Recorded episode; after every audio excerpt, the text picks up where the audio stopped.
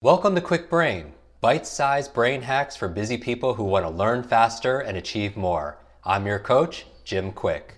Free your mind. Let's imagine if we could access 100% of our brain's capacity. I wasn't high, wasn't wired, just clear. I knew what I needed to do and how to do it. I know Kung Fu. Show me. Welcome back, Kwik Brain. So, this is an important episode. I think all our episodes are important because we look for important topics to discuss with you. This is on the subject of happiness and really how do you thrive? What are the essential ingredient or the essential ingredient for having a, a, good brain, a good life, one you desire and one that you really deserve? You know, if you're going to invest in your future best self and, and be limitless, where, where are you going to put your time? Where are you going to put your resources? Where are you going to put your effort? Uh, again, not only to survive, but also to thrive in your health and your happiness. And so on, on the show today, we have Dr. Robert Waldinger. He's a psychiatrist, he's professor of psychiatry at Harvard Medical School. He's also a Zen priest. If I was to read his CV, it would take up the entire 20 minute episode. he directs the Harvard Study of Adult Development. And this is one of the longest running studies of adult life ever conducted. He also has an amazing top 10 TED Talk. We will link to that if you haven't seen it, always in the show notes at jimkwik.com forward slash notes. And he's the new co author of a brand new book, which I highly recommend all our quick readers get their copy. It's called The Good Life. This is lessons from the world's longest scientific study of happiness. Professor, welcome. Uh, it's a pleasure to be here. Thanks for having me. Thank you so much for joining us. And so I so enjoyed your book. When so what is it that keeps us happy and healthy as we go through life? It's it, is it fame? Is it money? Well, and we had some famous people in our study. We had some wealthy people, and then lots of regular people who weren't either. But we found that fame and money didn't predict happiness at all. And what predicted happiness surprised us. It was the quality of our relationships. And it wasn't just happiness that it predicted, but it also predicted our health, like whether we stay healthy as we get older. And it predicted how long we live. And at first, we didn't even believe it because we thought, how could our relationships be that important for our bodies as well as our minds? But it turns out they're really important. When we're talking about relationships, is this your romantic relationship, your marriage or partnership, or is it extended family, friends, work colleagues? It's all of those relationships. It you do not have to have a romantic partner to get the benefits of relationships. You don't even have to live with anyone to get these benefits. It can be friends, relatives. And we even get little hits of well being from the person who delivers our mail, from the barista who gives us our coffee in the morning. Lots of relationships do this for us. So, when we when we talk about optimizing brain health and people out on their way to having more limitless brain, we'd say that it's not just your biological networks or your neurological networks; it's also your your social networks, your social connections. Absolutely. And it turns out that social isolation and loneliness predict worse health, but they also predict worse brain health. They predict earlier cognitive decline, earlier dementia. So these are really our relationships and our engagement socially with the world is really important as a factor in our brain health and in our body health as well. And I know mental health is, you know, is one of the big challenges, you know, especially over the past few years. I read a, a a quote in an interview that you had from you saying the people who are most satisfied in their relationship at age 50 were actually the healthiest at age 80. And so, yeah. what what do you attribute? I mean, this study is going on close to 85 years, which is amazing. I know. but tell me a little bit about this study and, and what you found. Sure. So, about 40 of the original 724 people are still living. They're all in their late 90s or early 100s. Most have passed away, but we're studying all their children as well. And their children are mostly baby boomers. So, altogether, over 2,000 people. That's astonishing. What were some of the highlights that you've seen or some of the surprises maybe from, from this long study? We think that this works through relieving stress. We think that good relationships are actually stress relievers.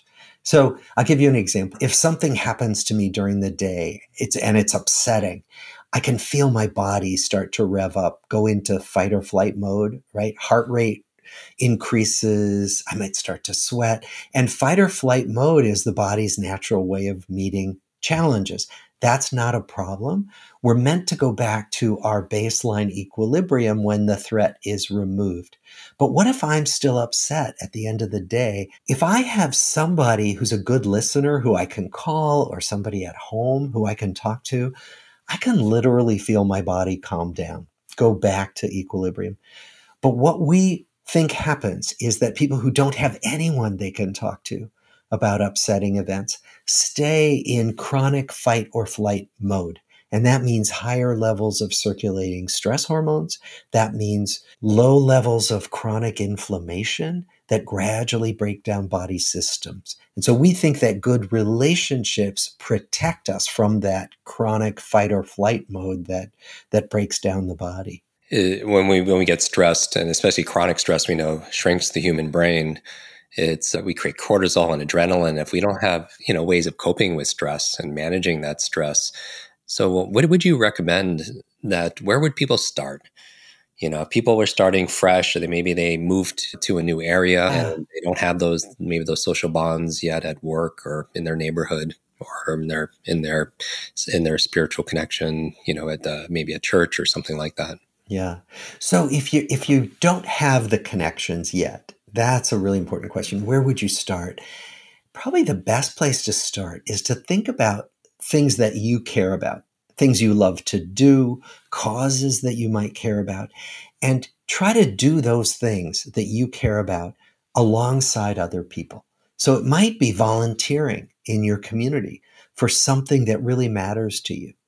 It might be joining a club, joining a gardening club, joining a bowling league, or a biking group or a walking club, but doing something that you care about where you're likely to meet the same people again and again. Because what happens then is you have a shared interest, and that's a natural place to start up conversations. And what we know is that when you have a reason to start up casual conversations and then you see that person again, you're more likely to deepen the conversations and in that way over time build relationships. Now, does it matter, you know, as our listeners are are, are kind of seeing themselves in, in this research, does it matter how old someone is or what their stage or life cycle? Does it matter if they're married or if we've done a couple episodes, including with Susan Cain, about introvert, extrovert? Can anyone make positive turns in, in their life? Yes. We had people tell us I'm no good at relationships. I can't do this. I'll never have good relationships. It's too late for me. Some of the people who said it was too late for them were in their 20s. And yet what we find, you know, we we have a lot of life stories in the book where we we tell the stories of people's lives all the way through their lives. And we have many instances where people who were sure it was too late for them found communities later in life, found communities when they didn't expect it, found love when they didn't expect it, sometimes for the first time in their 70s or 80s. So the message is if you think it's too late for you, that's not necessarily true at all. Talking about a happiness, it's, it's interesting because at a very early age, it's almost imprinted on us. You go to a child and say, What do you want to be when you're an adult or when you grow up? Or at business gatherings or you're at a wedding or something, people like one of the first questions people ask is, "What do you do?" And right. success is more measured on on someone's title, on their salary, on on some kind of recognition or achievement. And so, uh, this is such an important topic to discuss to kind of really maybe make the most important things the most important things, right? Right. You're beginning yeah. with the end in mind. Yeah. Well, and it, and what we did was when people were toward the end of their lives, like some of our original people in when they were in their 80s, we said, as you look back on your life, what do you regret the most? And what are you proudest of? And what people regretted the most was not spending enough time with the people they cared about. Many people said, I spent too much time working and not enough time. with the people who mattered to me.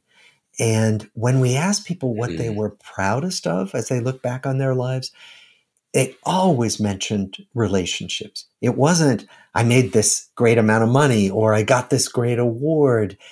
It was, I was a good boss. I was a good mentor. I was a good spouse. I was a good parent, right? I was a good friend. And so when people think about what's been most important in their lives, it's always relationships. In my book, I talk about how technology, it's kind of a double edged sword.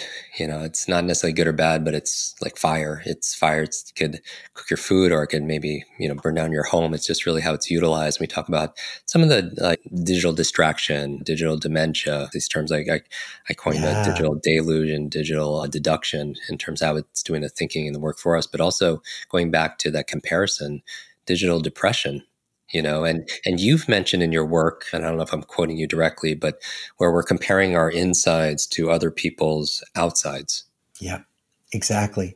That that you know when we curate our lives for each other, right? I mean, we you know on social media we post our happy photos, our beautiful photos. We I don't post the photos where I've woken up depressed Mm. or you know feeling really lost or just looking disheveled. I don't do that. We don't do that for each other, and that's that's okay. But but what it means is that I can look at somebody else's social media posts and say, gosh, my life isn't always like that. I'm not always on beautiful beaches or about to dive into beautiful plates of food. That's not my life.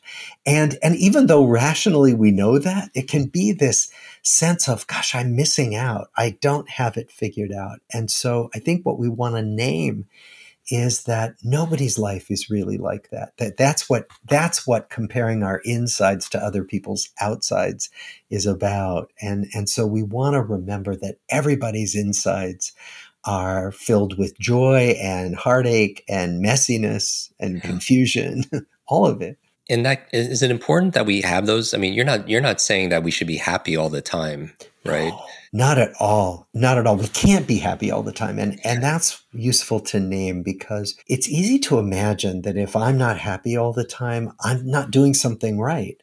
And that's not the truth of life. The truth of life is that happiness comes and goes and that what we can do is build a kind of bedrock of bel- of well-being. And that's you know, that we can build through taking care of our physical health, that we can build by taking care of our social fitness as we call it in the book taking care of our relationships that that can build a bedrock of well-being that helps us meet life's challenges. It won't promise that we'll be happy all the time but it will promise that we will meet challenges with more help and and more equanimity when they come along going back to the digital depression where the comparison sometimes on social media the grass is greener because of the filter people are using right? yeah there's a lot of artificial turf out out there. You know, when you're comparing your life to the, the highlight trailer, as as as we've heard of other people's of other people's lives. I don't know if you've compared, you know, and your research has informed anything about you know how diet compares to social connections you know in terms of the, some of the benefits because we hear a lot about eating right foods right. and, and moving and exercise and and we should do that certainly. Yes. but how important in the scale of things is connections and relationships?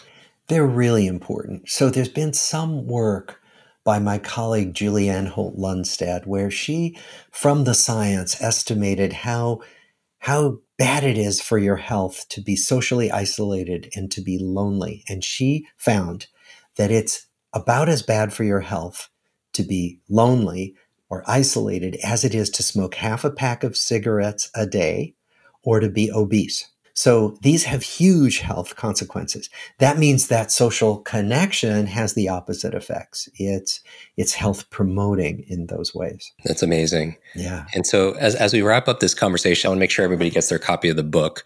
You know, again, this book is called The Good Life, and you know, if you were to kind of share something something practical, or I know you're on a mission and you want to get this out to so many people.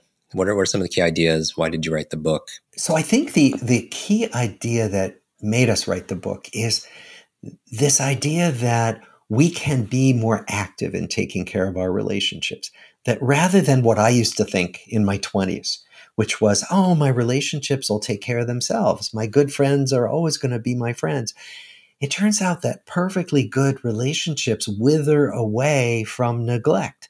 So, the practical thing we can do is just to keep reaching out, to keep the connections alive. So you could do this right now after you've listened to this episode, right? You could think about somebody you miss or you haven't seen enough or you just want to say hi to. Just write them a text right now or an email. Just say, you know, I was just thinking of you and wanted to say hi. That's all you have to do. And then watch what comes back. And what you will see is much more often than not, people will be thrilled that you reached out.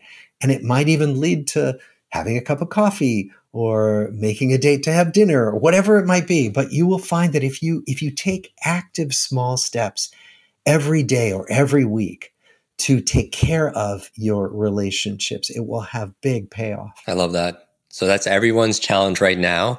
Remember that knowledge by itself is not power. You know, knowledge more times action and application really leads to to a good life. And so make sure you make the decision. I encourage everybody take a moment 60 seconds to, to pull out your phone and and send that message to that person that comes top of mind. You know who's somebody that's special to you? Maybe there's been a little bit of distance of time or space and send them a note. And again you never know one step in another direction can completely change your destination and there's a big ripple butterfly effect Thank you so much for for joining us. How do people get your book? How does how do they people find out more? You can order it on our website, thegoodlifebook.com. You can go to Barnes and Noble, Amazon. I would love to see people read the book and hopefully benefit from some of what science has told us about the power of connection.